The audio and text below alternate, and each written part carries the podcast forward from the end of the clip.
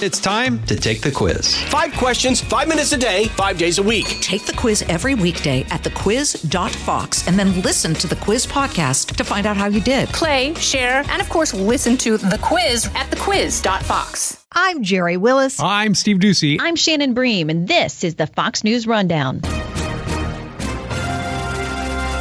Friday, February 25th, 2022. I'm Chris Foster. President Biden says he has no choice but to stand up to Russian aggression in Ukraine and that defending freedom will have costs. I know this is hard and that Americans are already hurting. I will do everything in my power to limit the pain the American people are feeling at the gas pump. This is critical to me. I'm Lisa Brady. China's president is one of the few not condemning Russia's leader. But he may not like President Putin's path to war, declaring what is or isn't part of a country. China doesn't want this to happen. I mean, if you're China looking at Taiwan, that would be identical to the Americans saying we're going to support Taiwan and make them an independent country. And China, you've got no shot. That's obviously not where the Chinese want to be. And I'm Jason Chaffetz. I've got the final word on the Fox News Rundown. President Biden and our allies are trying to isolate Russia with coordinated economic sanctions in response to military aggression in Ukraine. He says those sanctions are designed to keep the world's oil and gas flowing and that he's taking steps to protect Americans with gas prices already high. There's no doubt that when a major nuclear power attacks and invades another country, that the world is going to respond, and markets can respond all over the world. So there's no doubt about that number one. Number two, the notion that this is going to last for a long time is highly unlikely as long as we continue to stay resolved in imposing the sanctions we're going to impose on Russia, period. In the hours after the Russian military strikes on Ukraine, the price of oil hit 100 bucks a barrel for the first time since 2014, and other markets are affected as well. But we're also in the midst of an inflation crisis that began a long time ago and this will obviously, if it, if it's prolonged, only make it worse. Charles Payne's the host of Making Money with Charles Payne on Fox Business, weekdays 2 p.m. Eastern.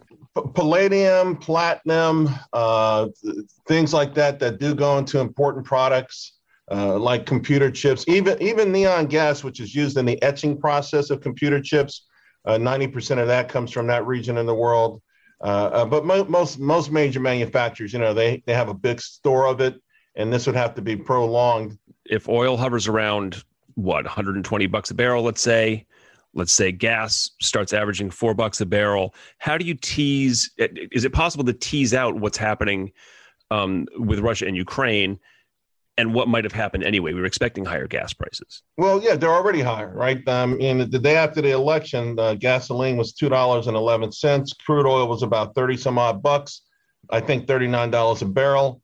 We've gone up every just about nonstop since November 2nd after the election because we declared a war on our own on our own supply.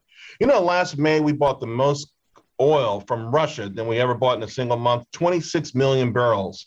In fact, through November of last year, 232 million barrels of oil we bought from Russia. It's completely, completely nonsense that we have gone down this path. We have shot ourselves in the foot. We have that oil here. if We're allowed to drill it. Uh, it, it, means economic security. It, it, it, lessens the amount of money that would be tyrants and dictators have to to broaden their reign of terror in their regime. You know what else is really interesting, and people need to start thinking about this. As long as we're going to insist on on sending billions of dollars outside of our country to buy something that we can produce here, uh, ultimately it also means that we have to spend more money on defense. And there's a lot of people who complain about how much we spend on defense. Well, you know what? You can't have it both ways. You can't have your avocado toast, your electric vehicle, and, and, and all the other things that you want in the morning, and and and not think we're gonna not gonna embolden people with all the billions we're enriching them with, and, and that's it's we're gonna have to not only have a larger defense budget, but then raise taxes. Uh, and again, that's money that could be going into investment. So uh, again, I, I just I see maybe a media narrative trying to to shift the blame from policy, from domestic policy to Ukraine. Uh, I, I think that part's going to be short lived in this country. Again, it's an unmitigated disaster for Europe and countries like Germany, which have even ditched their own nuclear power sources. So, uh, you know, we'll see. Uh, a lot of it depends on how long this goes on, and I don't think it's going to go on very long. They call Ukraine uh, the breadbasket of Europe. It's sort of like their, you know, like our Midwest. Um, a, a, lot of wheat, 30% or something like that of wheat in the world uh, comes from Ukraine and Russia. Um, Ukraine is it's it's big. Uh, it, I mean, it, yeah. it, stretches it stretches vaguely from say like New York City to Detroit to South Carolina, something like that, give or take. You know, a, a couple hundred miles there. Um, can food prices, again using the phrase knock-on effect, could food prices go up more here because of this stuff? Not here. I mean, we actually been paying farmers for for 20, 30 years not to grow certain products, right? I mean, we could turn on our wheat, uh, we could turn on, we can we can grow more corn, we could do a whole lot of things very quickly in this country. Uh, you know, I, it could be an opportunity for us to to actually uh, you know produce more wheat. Uh, we were the breadbasket to the entire world for a long time, so I, I, do feel badly though for those nations, particularly North African nations that are heavily dependent on Russian slash Ukrainian wheat. Uh, it's going to be tough. They're poorer nations with fewer alternatives. For us, it could be an economic opportunity. Again, if it's not just a flash in the pan, but it feels prolonged, or after the fact, we went to those countries and said, hey, you know what? You want to mitigate the, the risk that th- this kind of thing will happen in the future. Yeah, and those North African nations, a lot of them spend a lot more than than we do, for example. Uh, of their GDP to bring to bring food in, right. and you're right. Maybe this is uh, an opportunity. Let's say Russia, uh, and and by extension Ukraine, if Russia effectively takes over that government, if these um, if these sanctions effectively really isolate that country, then maybe other nations like us can can jump in and fill that, those voids. It, it would be great. You know, it really would be. That's the, you know, for some of these countries, economics are the only thing they understand, right? It's not human rights, it's not pleading. Uh, you know, in the old school statescraft uh, that I keep hearing from from Western leaders, they're going to be isolated from the world. They're going to be shunned. Uh, you know, do you really think that that that's going to keep Vladimir Putin up at night, especially now that he's got this newfound uh, friendship with President Xi of China? Uh, it, it, it is economics, though. That that can kind of keep them up at night. You know, Russia has been planning this in so many ways. Their their foreign reserves are 630 billion. They got another 130 billion in gold. Uh, and as long as they're not completely cut off from uh, exchange with the West, they they've got enough money to pay their bills for the next couple of years. And there's no telling what this new relationship with with uh, with China could be. You know, they can sell China oil. Oil China's buying all the oil and coal they can get their hands on. And also, I've read where China is working has been working on its own SWIFT, its own international banking settlement program for a long time. And it would be intriguing that if somehow we cut Russia out of that, they decided, hey, let's try China, and we're successful at it. So it, there, there's this is something that even though he appears to be uh, unhinged and that it's uh, impetuous uh, or, or, impromptu to a degree, uh, there's also signs that Vladimir Putin has been planning this militarily and economically for some time. We've had to make some assurances to Europe um, that we'll step in and help with their natural gas situation. Is that feasible? Uh, we've got uh, it's it's we can do it already. You know, if you ever get a chance to look at a map of all the the, uh, this, the LNG tankers that are on their way to Europe for the last couple of months, it's been very impressive, almost like an armada. I wish we had more. You know, um, it, it, it takes a lot of money to build out those facilities. It's a lot of time and a lot of money. But the most wonderful thing is it's so cheap natural gas uh, in, in America to, to, to pull it out and to produce it is just a tiny, tiny, tiny fraction of what it is in, in all in all of these other countries. I'll, let me give you an example. So I mentioned natural gas, for, for instance, up in, um, in in the UK, it's up 400 percent, and and the rest of Europe is up even more than that. And in the United States, nat gas prices are up 69 per 65 percent that's a lot but it's not 432 percent right? So uh, and and at four four dollars and 70 cents it is it is the cheapest in the world. We can uh, take it funnel it down to louisiana you know compress it uh, and you know take it from uh, the gas form put it in liquid pile it into these giant ships. And, and I wish I wish we'd done that. I wish we'd had a deal with Germany instead of the Nord Stream 2 pipeline even being up for discussion. But we we we didn't cut those kind of deals for whatever reason. Uh, is this in any way could this remotely um, affect the Fed's decision on interest rates? It, absolutely, absolutely. Um, the betting now, the odds have flipped uh, completely around. Uh, it was uh, a few days ago. There was like a ninety percent, one hundred percent chance of fifty basis point hike, and now it's flipped the other way. It's a ninety percent chance of only twenty five basis points. Um, now the street still expects uh, a rate hike every meeting. Uh, I think it's J.P. Morgan looking for nine in a row. Uh, that's kind of far looking far out because there's some signs that our economy is slowing. Uh, you know, there's some economic signs. This week we had earnings out from uh, a few retailers. Home Depot stock got smacked two days ago, down nine points and nine percent in one session. It's really rare for a stock like that. Huge inventory builds. Uh, uh, then same thing last night with uh, Rena, Rena Center, uh, which is down 37% today. It, it, was already down like 20% before that. And they both blame, uh, you know, they they both misjudged. You know, they they built up these inventories when all the fiscal stimulus is going out in the STEMI checks, and they both admit uh, that that they're sitting on this inventory now. So uh, there, there's going to be some slowing of the economy. Some folks are talking stagflation. I'm not sure if that's going to happen or not, but it's an interesting predicament for the Federal Reserve to to have to go start slowing down an economy that's already slowing down. Yeah. Um, just finally, any advice uh, with 401ks? Just the regular Joe listeners. Uh, anything to be done here, or just or just sit tight and uh, you know fill up your fill up your tank when you got to fill up your tank. yeah, uh, fill up your tank when you got to fill a tank, and and keep um, you know, keep putting money into your retirement plans. Um, you know, we kind of had a glimpse of something similar to this not long ago in March of April, all right, of 2020. Uh, uh, it was a scary time, a big unknown. We knew the world economy would be hit, not but not to what degree. There was no vac- vaccine available back then, and a lot of the measures, uh, whether it's the VIX measure of fear or some of the others, are right back to where we were then. Uh, but there there are signs that the stock market is is very much oversold.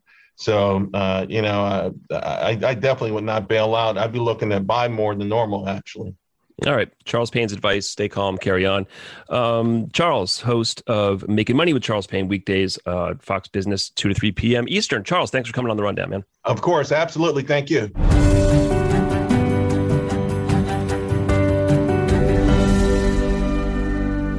Hi, everybody. It's Brian Kilmeade. I want you to join me weekdays at 9 a.m. East as we break down the biggest stories of the day with some of the biggest newsmakers and, of course, what you think. Listen live or get the podcast now at briankilmeadshow.com. This is Jason Chaffetz with your Fox News commentary coming up. Much of the world wasted no time denouncing Russia's president for what British Prime Minister Boris Johnson calls a barbaric attack on a peaceful neighbor. For this, Putin will stand condemned in the eyes of the world and of history.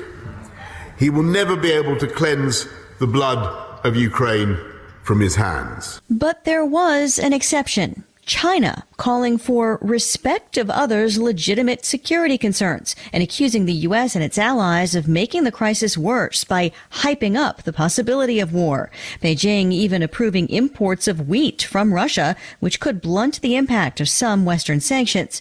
Arkansas Republican Senator Tom Cotton is concerned about sending a message to the Chinese president. Xi Jinping is monitoring what the United States and what our European partners will do and if we let off Vladimir Putin with a slap of the hand, then he will reason that he can get off even more lightly if he invades Taiwan. President Xi met with President Putin earlier this month in Beijing, where the Russian leader also attended the Olympics opening ceremony, while many Western leaders were staging a diplomatic boycott over human rights concerns.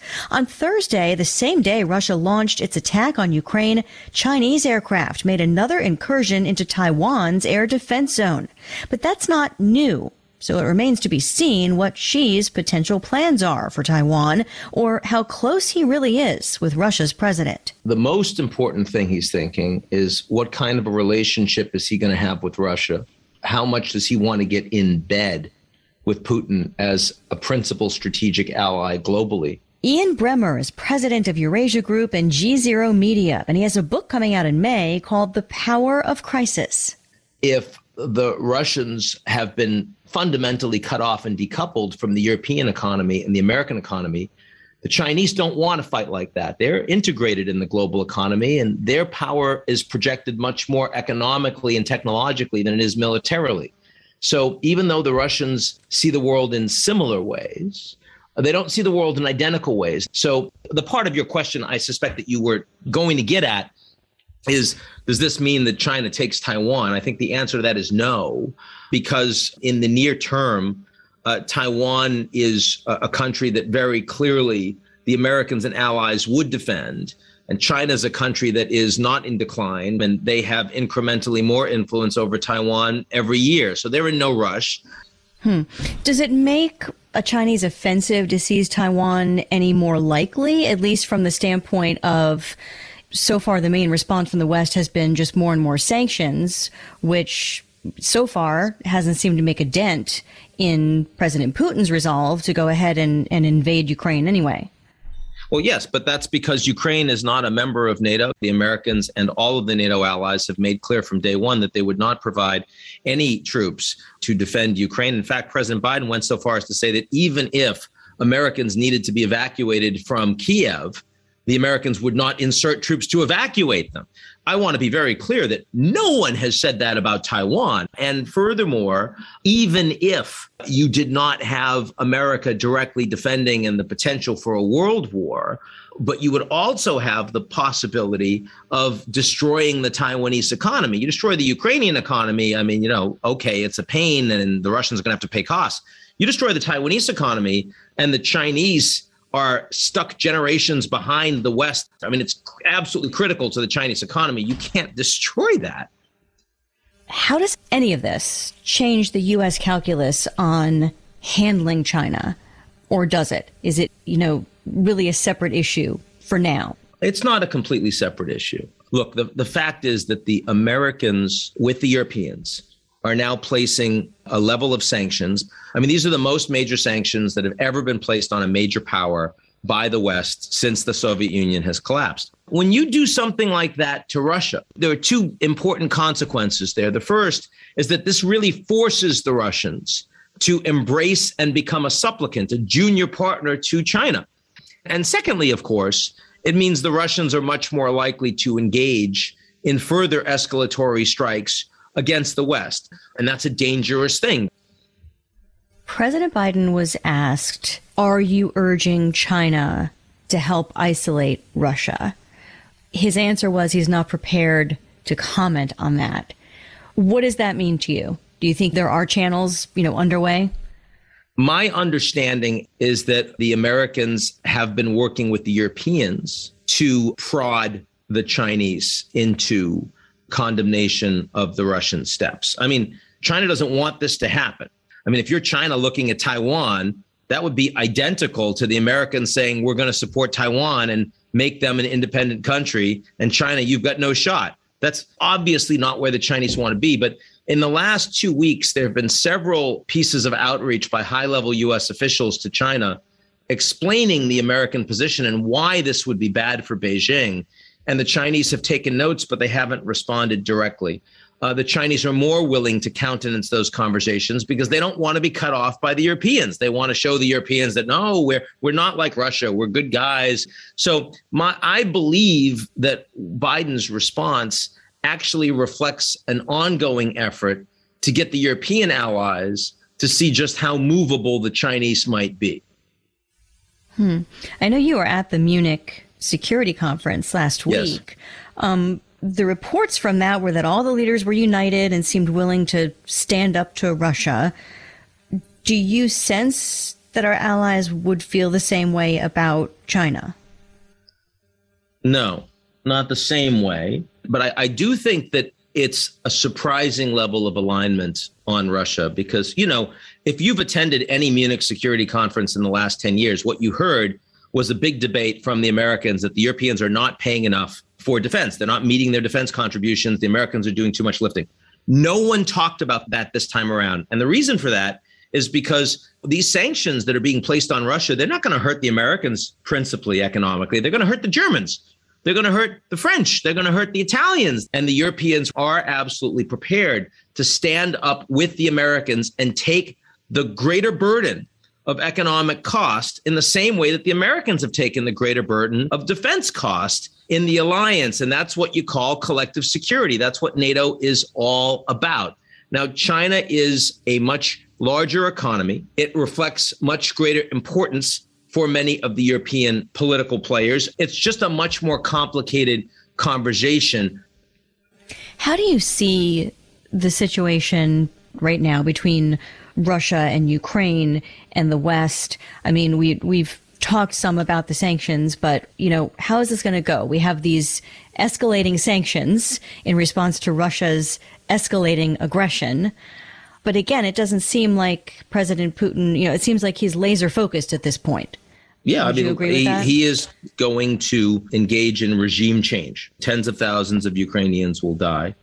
He is going to remove the Ukrainian government. They will either flee and set up a government in exile, or they will be captured or executed. I, I don't use any of these words lightly. And the Ukrainian military will be defeated and the Russians will install a pro Russian government that will either be nominally independent but aligned with Russia, or will decide that they want to formally integrate into a new Russian empire. And while that happens, you have heightened levels of cyber activity as well as heightened forward deployments of troops between NATO and Russia. And that's a very dangerous position to be in. How much does any of this come down to the people, though? I mean, the people of Ukraine, the people also of Russia or of China and Taiwan. I mean, ultimately, leaders can be overthrown historically. You know, do Presidents Putin and Xi care enough about what their people think to rein themselves in at all? Or do, do they just have their own agenda and that's it? Putin has displayed in breathtaking fashion that he does not value the human lives, not only of Ukrainians, who he considers to be the same nation as Russia, but of his own citizens. There will be many, many Russian young men and women coming back in body bags to his own country. He has been willing to assassinate opposition leaders in his own country, as well as opposing leaders in other countries. He's willing to assassinate journalists.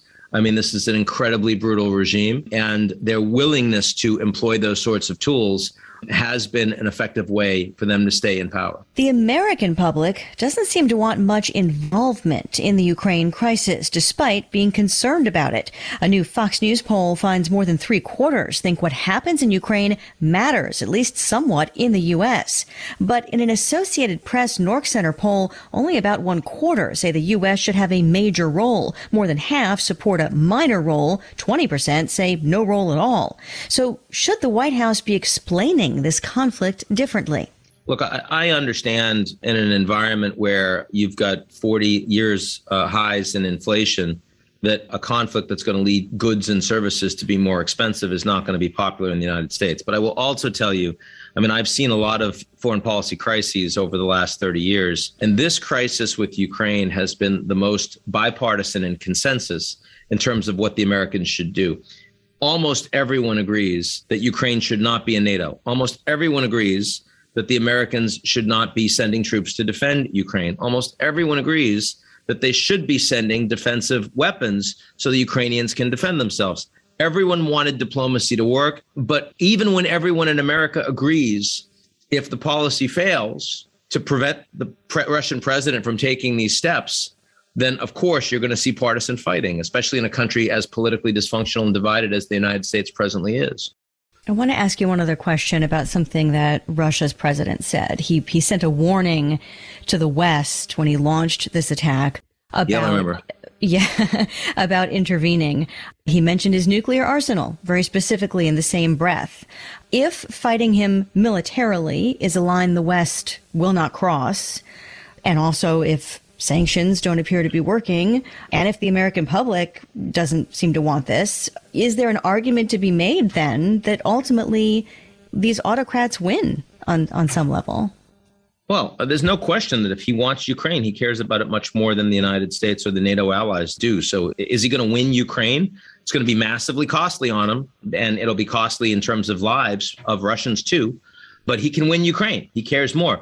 No one is making that argument about a single NATO country. There is collective security. If the Russians were to attack any of them, the Americans would come to their defense. The alliance would come to their defense. And one of the reasons why the U.S. has worked so hard to ensure a collective response to what the Russians are doing in Ukraine is to show the commitment to that alliance, which is far more aligned today than it was when then candidate Donald Trump said that he thought the NATO alliance was obsolete.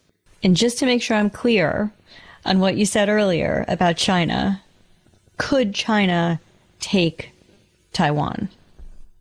I think that in 10 years' time, if the Chinese have managed to achieve parity in semiconductors with the West, then they will be much more powerful militarily. I think they might consider taking some steps. But right now, in response to what we're seeing Russia Ukraine, absolutely not. Ian Bremmer, president of Eurasia Group and GZERO Media, thanks very much for your time. My pleasure.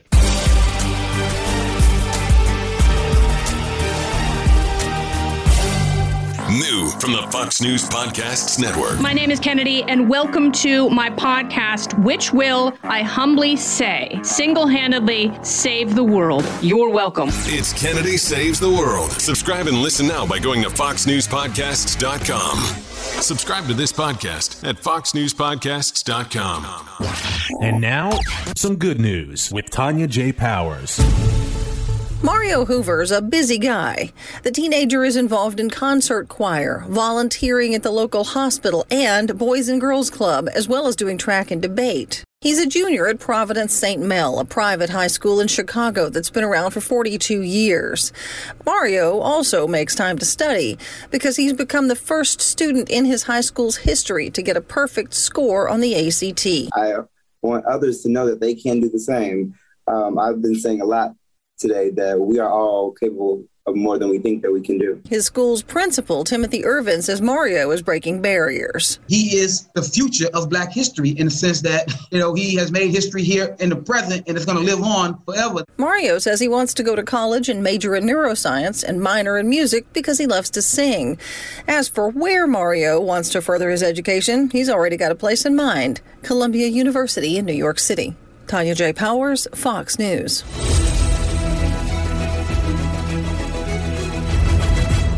It's time for your Fox News commentary. Jason Chaffetz.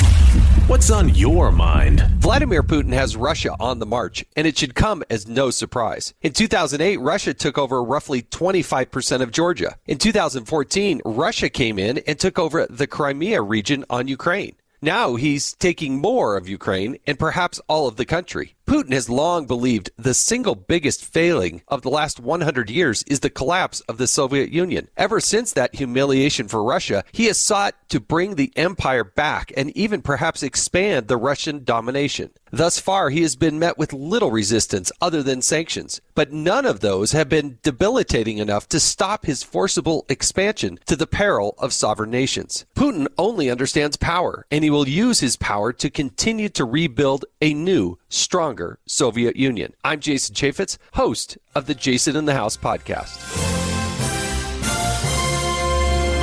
You've been listening to the Fox News Rundown. Rundown. Stay up to date by subscribing to this podcast at foxnewspodcasts.com. And for up to the minute news, go to foxnews.com.